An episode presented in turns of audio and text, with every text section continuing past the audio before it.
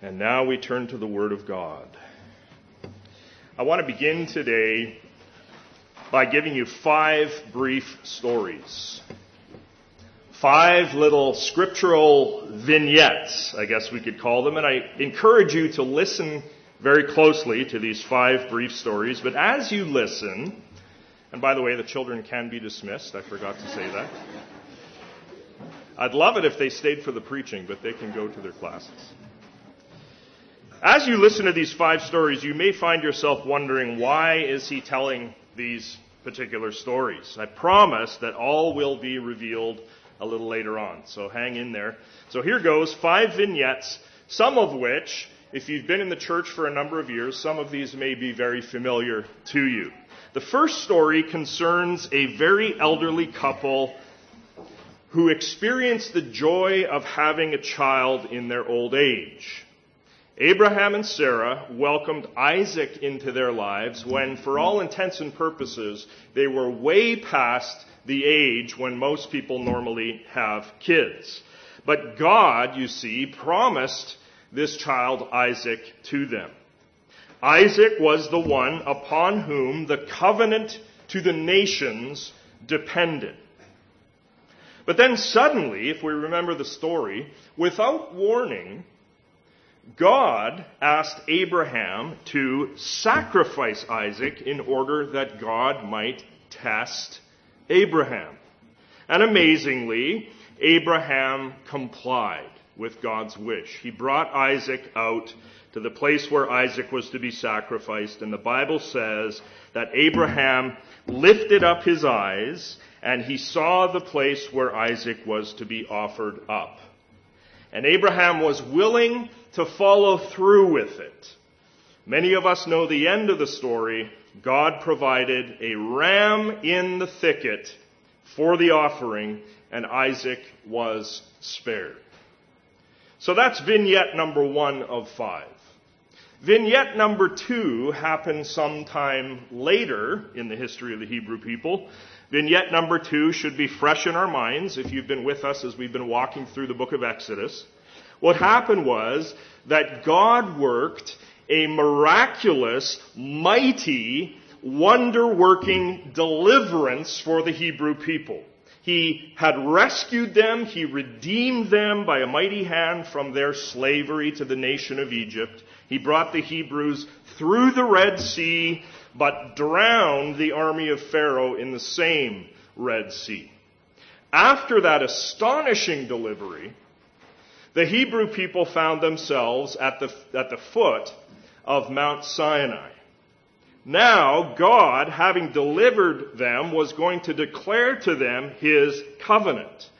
God at Mount Sinai was going to formalize the relationship that he had with them already. And he told them to be ready for this. God, in this dramatic moment, was going to, quoting from the Bible again, to come down on Mount Sinai in the sight of all the people. That's what the scripture says. There's vignette number two. Vignette number three occurred yet later, in the days of David. David, I love David, he had been running like crazy from crazy King Saul. Finally, David decided that the most prudent course of action would be to flee to the region of the Philistines so that Saul would stop chasing him. So David ended up sort of defecting to the Philistines for a time. And the king of Philistia gave David, at that point, he gave David the Philistine city of Ziklag. Ziklag became home to David for a season. During that season, David showed in a very shrewd manner that he could fight for Philistine causes. It's a very interesting story. In fact, he ended up fighting with the Philistine army at a place called Aphek. But there at Aphek, now the Philistine leaders became a little wary of David. They weren't sure that it was such a good idea to have a Hebrew like David fighting for the Philistines. What if David and his men suddenly, in the thick of the battle, turned their swords on the Philistine army? And so they sent David packing at that point from Aphek back to Ziklag. David and his men traveled back to Ziklag, if we remember the story. When they got there, they found that the city had been ravaged by the Amalekites and their loved ones had been taken hostage. And it's at that point in the story where David acts almost like a one man wrecking crew. He went and he pursued the Amalekites, defeated them completely, took back the plunder that they had stolen. Once back in Ziklag, David then distributed the plunder to his friends. So that's vignette number three. Again, we're going somewhere with, with this. Just to review our three stories before we go on to the fourth, we have again Abraham offering Isaac as a sacrifice. We have the Hebrew people arriving at Mount Sinai to receive the covenant. And we have David finding Ziklag destroyed and then defeating the destroyers, taking back plunder from them and giving the plunder to his friends. Well, the fourth vignette of five happened in the 8th century BC. You see, there was this guy named Jonah. Oh, Jonah. this guy named Jonah who was commanded by God to go and minister in Assyria at a place called Nineveh, but Jonah disobeyed in a flagrant sort of a way and boarded a ship to Tarshish instead. While on board that ship, God sent a tumultuous storm. The ship began, began tossing and it began reeling in the waves and a frantic conversation happened on board the ship. Finally, it was determined that it was Jonah who had brought all this trouble on everyone because of his disobedience to Almighty God. And so Jonah was eventually tossed overboard. He got all wet.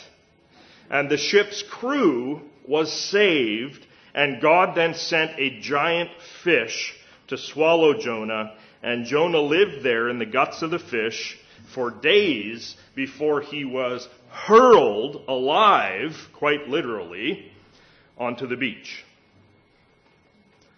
That is story vignette number four. So again, we have Isaac as a sacrifice, Israel receiving covenant at Sinai, David taking plunder, giving it to his friends, Jonah being swallowed by the fish. The fifth and final story or vignette happened also in the 8th century BC, like the story of Jonah. In the fifth story, the relationship between the northern kingdom of Israel and God had become very sour. Israel's spiritual life had rot in it they were spiritually very, very sick.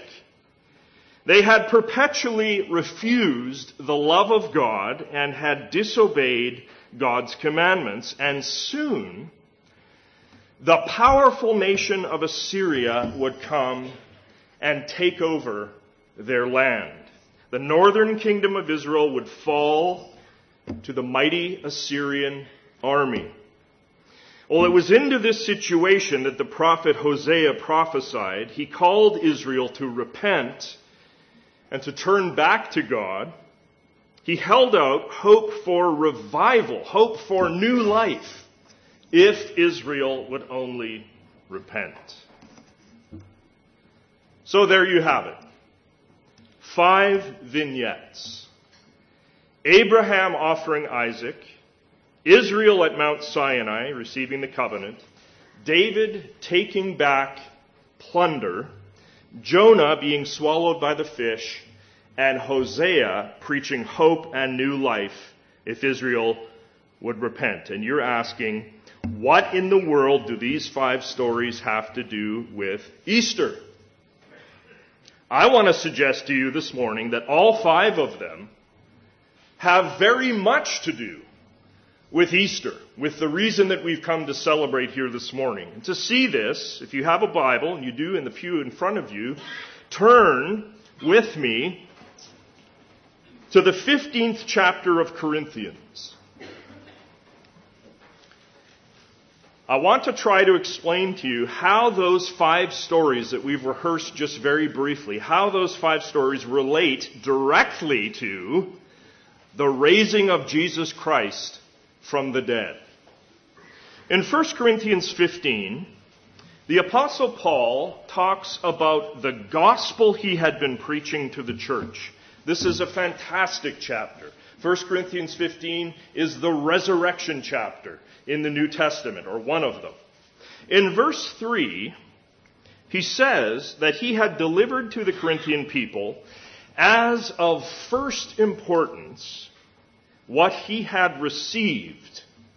And then Paul describes the gospel he had been preaching. His gospel was that Christ died for our sins, hallelujah, in accordance with the scriptures, and that he was buried and then really pay attention to that next part. Paul says that part of his gospel was that Christ had been raised on the third day in accordance with the scriptures. Paul preached that Christ Jesus had been raised on the third day in accordance with the scriptures. Notice carefully that Paul uses the plural of scripture so that it's scriptures. Christ had been raised from death back to life in accordance with several parts of scripture, in accordance with various different scriptures. The question we are asking this morning is, what scriptures exactly, Paul, are you talking about? Where in the Bible? In what places of the Old Testament did it say that the Messiah would be raised on the third day? Now, friends, this is a significant question this Easter morning because unfortunately, we have no explicit verse in the Old Testament that Paul was reading as his scriptures, no explicit verse that says something obvious or clear like Messiah will come back to life on day three. We don't have that. So what scriptures is Paul talking about here? I want to suggest to you that what Paul has in mind here, at the very least what he has in mind here, are the five vignettes that we opened with today. And to see this, let's go, go back to the texts where those five stories are found. First to Genesis 22. Turn to Genesis 22, right at the beginning of your Bible with me. There we have that story of Abraham offering Isaac as a burnt offering.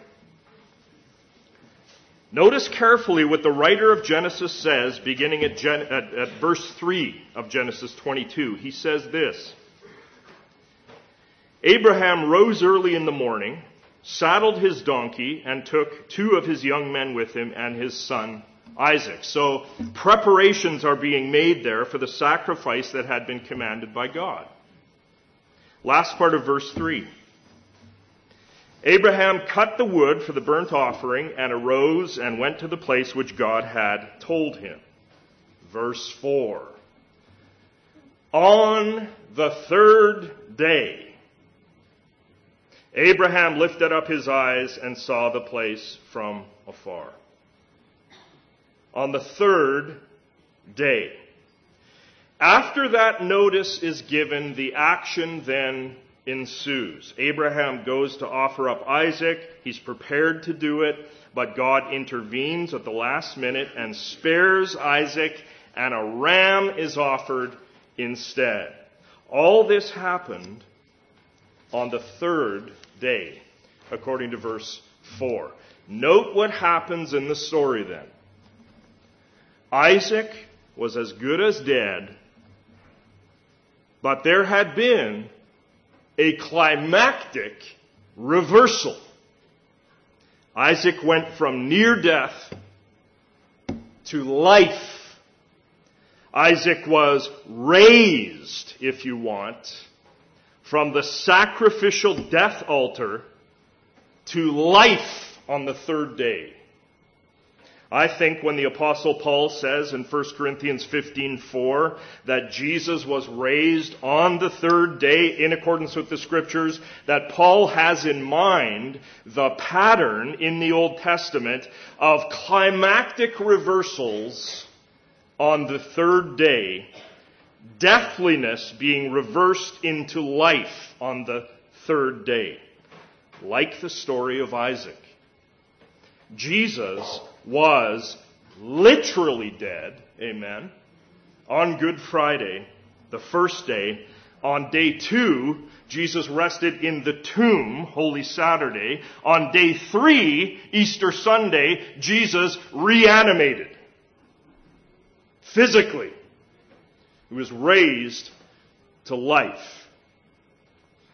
All right, so we've dealt with vignette number one and its relationship to Easter. What about vignette number two? Where we had the Hebrew people delivered miraculously from Egypt, now standing at the foot of Mount Sinai to receive the covenant. Let's go to Exodus 19 now to meditate on this. Now, Exodus 14, we remember, Exodus 14 gives us that staggering story of God splitting the sea in two so that the people could cross on dry land. But here at Exodus 19, the people now have arrived at Sinai. God is preparing them for the reception of his covenant. He says to Moses in verse 10, Go to the people and consecrate them today and tomorrow, and let them wash their garments, and be ready for what? For the third day. For on the third day, the Lord will come down on Mount Sinai in the sight of all the people. Do you see this? Remember that the people here, these descendants of Isaac, who had been given life on the third day, we remember from Genesis 22, these descendants of Isaac had just come through a deathly experience of their own, a near death experience. They had almost perished at the Red Sea if not for God's wonder working power. And then they had to survive in the wilderness after that with very little food or water. God had provided there as well to keep them alive. Now on this third day, they would receive something monumental. The life-giving covenant of God. They would pass here from death, Red Sea and wilderness, to life. The life giving covenant was now coming. The blackness of oppression and cruelty and enslavement to Pharaoh was now in the past. The near death experience at the sea was behind them. Now, on the third day, God would breathe life to them by giving them his covenant.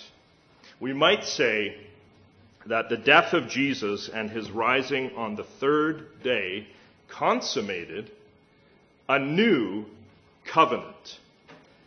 And we are the people of the new covenant that has been brought about by the crucified, risen Jesus Christ.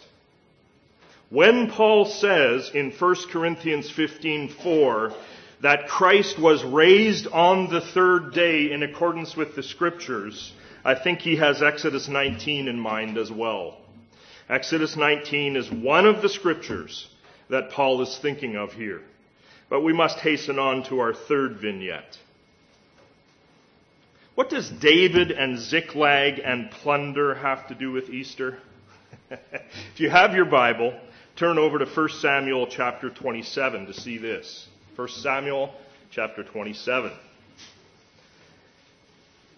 The beginning of 1 Samuel 27 has David making the decision to flee to Philistia to escape crazy King Saul. At verse 6, the Philistine king grants the city of Ziklag to David, and David makes his home there for a season. Then over at 1 Samuel 29, David's presence with the Philistine army is questioned by some of the nervous Philistine generals. David is sent home from Aphek, where they are fighting, back to his town of Ziklag. And then we come to to 1 Samuel 30. Notice the first verse. Now, when David and his men came to Ziklag, when? On the third day. It was on the third day that they noticed that the town had been burnt by the Amalekites and their family members had been taken hostage.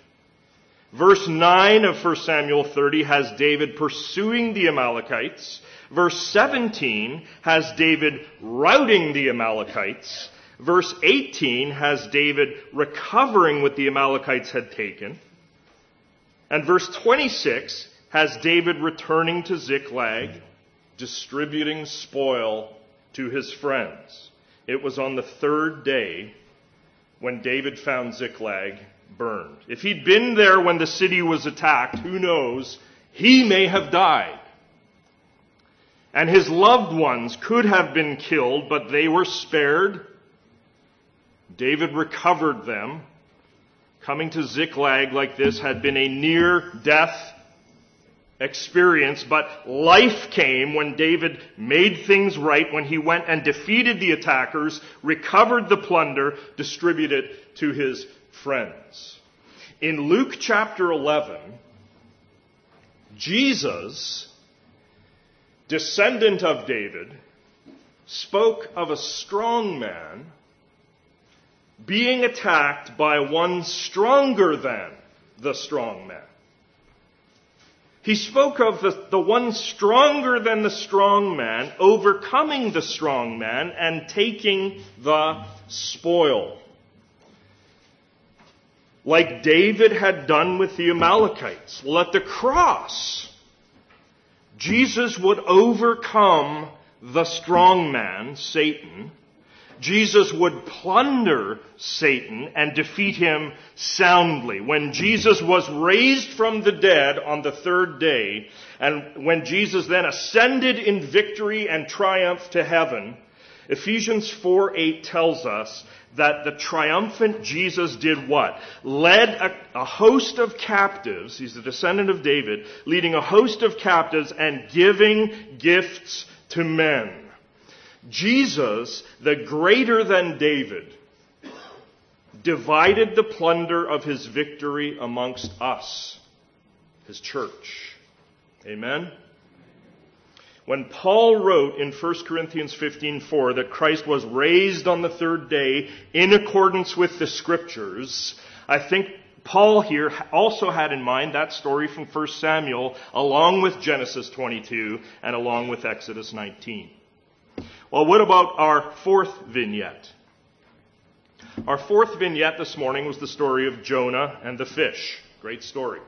What does that story have to do with Easter? Turn over to Jonah chapter 1 in order to see this. If you hit Obadiah, take a right, and if you hit Micah, take a left. Jonah, sandwiched there between Obadiah and Micah, so after Jonah's disobedient jaunt on the boat, he's thrown overboard, swallowed by the great fish. The last sentence of Jonah 1:17 of Jonah 1, which is Jonah 1:17 says that Jonah was in the belly of the fish 3 days and 3 nights. And then the last sentence of Jonah 2 tells us that the fish eventually vomited a living Jonah out of itself onto dry land. And by the way, the word hurl is a motif that runs through Jonah. And the fish literally hurls Jonah onto the beach. Don't think about that too much as you're having your Easter lunch. Jonah had a near death experience in that fish. To be sure he did. I mean, who survives being swallowed by a giant fish? Jonah did. He went from death to life when that fish deposited him after three days onto dry land. Well, Jesus, before his crucifixion, used the story of Jonah to prophesy his own death and resurrection. In Matthew 12:40, Jesus said, just as Jonah was 3 days and 3 nights in the belly of the great fish, so will the Son of Man be 3 days and 3 nights in the heart of the earth. And there, of course, Jesus is talking about his coming at the time, his coming death, burial, and resurrection to life. It would be akin to Jonah's experience. I think when Paul speaks of Jesus being raised on the third day in accordance with the scriptures, he has the pattern of Jonah 1 and Genesis 22 and Exodus 19 and 1 Samuel 30 in mind. The deathly experience of Jesus Christ would be followed on the third day by life, just as the pattern was in so many stories of the Old Testament. Well, our fifth and final vignette concerned Hosea's prophecy.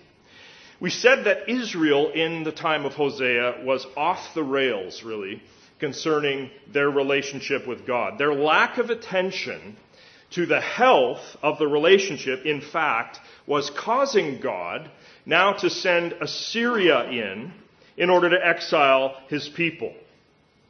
But Hosea held out hope, as we said, that if Israel would just repent, if she would turn back to God, obey Him, accept His love, then things could be restored. They could go from death to life, as it were. And it's Hosea chapter 6 where we see this. Hosea, speaking to the people of Israel, says, Come, let us return to the Lord, for he has torn us that he may heal us. He has struck us down and he will bind us up. Verse 2. Oh, listen to verse 2. After two days, two days, two days, he will revive us. On the third day, amen and hallelujah, he will raise us up. Did you hear that? On the third day, he will raise us up that we may live before him. Talk about an Easter verse from the Old Testament. I think Paul had Hosea 6 2 in mind when he wrote of Jesus being raised on the third day in accordance with the scriptures. Life could come to a repentant Israel. Resurrection could come to them on the third day following the deathliness of their disobedience, which caused their defeat by Assyria and their exile. I want to wind this toward a conclusion by asserting once again that when Paul wrote in 1 Corinthians 15:4 that Jesus was raised on the third day in accordance with the scriptures. What Paul had in mind there was this pattern that we have seen this morning, this pattern of reversal from death to life on the third day that is evident so clearly and plainly in so many places of the Old Testament. Christ was raised in Paul's, he was trained Jewish under Gamaliel. Paul was raised or sorry, Christ was raised in Paul's mind in accordance with Genesis 22, life coming to Isaac on day three after his near death experience. For Paul, Jesus was raised in accordance with Exodus 19, where Israel had passed through the shadow of death to life and covenant with Almighty God on the third day at the foot of Mount Sinai. That pattern of death to life is taken up and fulfilled and consummated in the resurrection of our Lord Jesus Christ. Jesus was raised on the third day, also in accordance with the text like 1 Samuel chapter 30, where David and the people went from a deathly experience to a life-giving victory where David is distributing gifts to men. Jesus was raised in accordance with the pattern found in Jonah 1:17, where Jonah was in the dark bowels of the fish for 3 days, long enough to be dead, but then given miraculous life as he's spewed out onto land. And Jesus was raised in accordance with Hosea 6:2, where resurrection life was promised on the third day after the dark death experience of judgment and exile. Jesus was raised, friends, in accordance with the scriptures. In accordance with at least those five scriptural stories and possibly many more that we could have gone to this morning but didn't. There had been a long standing pattern in Israel's history of resurrection on the third day. And Jesus himself, friends, Jesus himself now, he understood that the goal of his mission, the completion of his mission, would be that moment on day three when he rose from the dead. He says as much in Luke 13:32 when he says this, that on the third day I finish my course.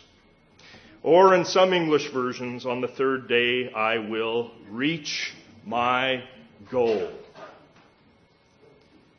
Everything for Jesus Christ was moving toward the glory and the culmination of the third day when he would rise physically from the dead.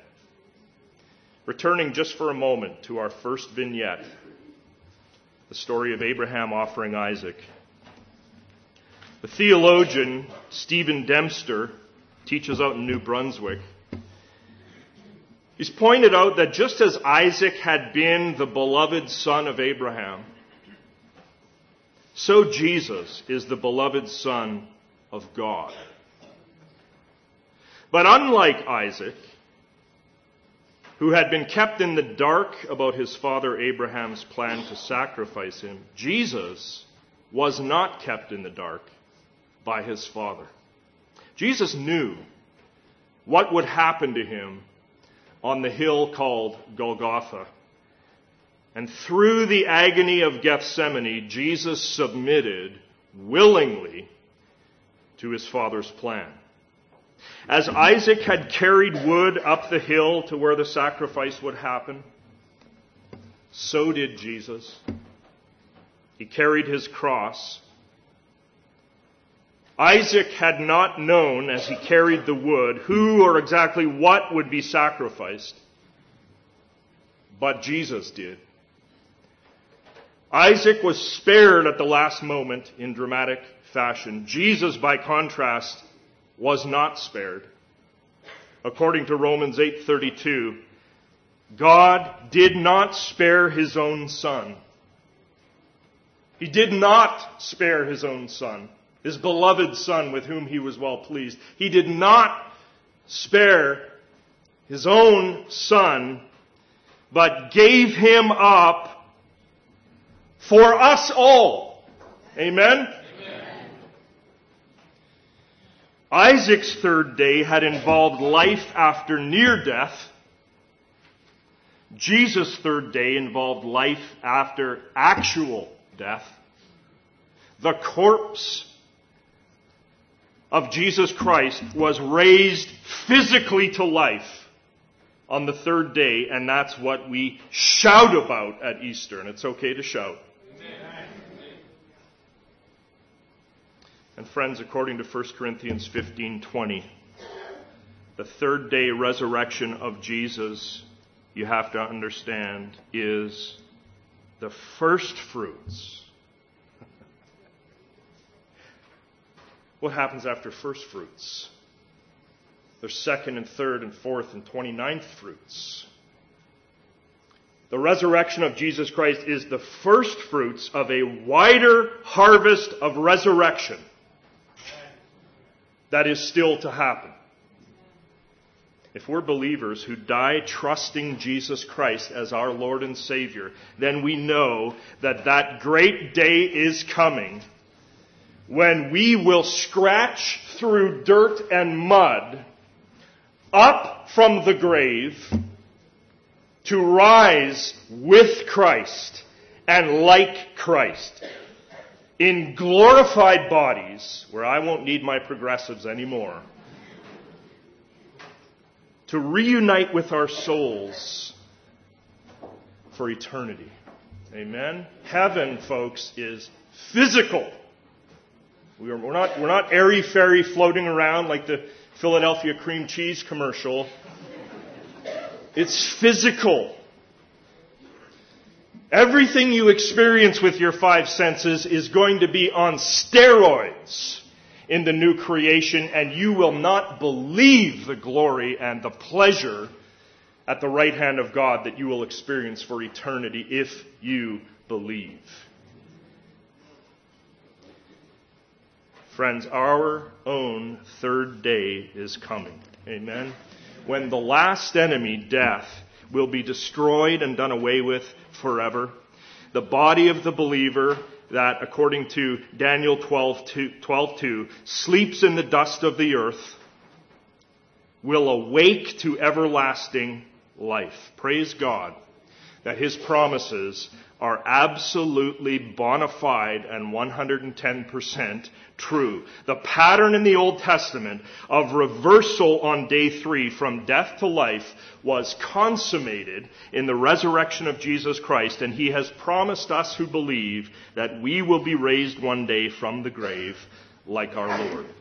Let's pray in thanksgiving this Easter Sunday. Our Father, all praise, all honor, all glory is due to you. Who is like you, O Lord? Who can raise someone who is physically a corpse back to life everlasting? Only you can do it. We praise you and thank you that Easter is true. That Jesus rose from the dead. That you broke into history and did this miraculous thing that goes against all the rules of science. We praise you that this has happened, that this is out of human control. And we praise you for the promises for us as believers that are attached to the resurrection of Jesus Christ. Walk with us in a rich, joyful, triumphant way for the rest of this day and week, we pray in Jesus' name.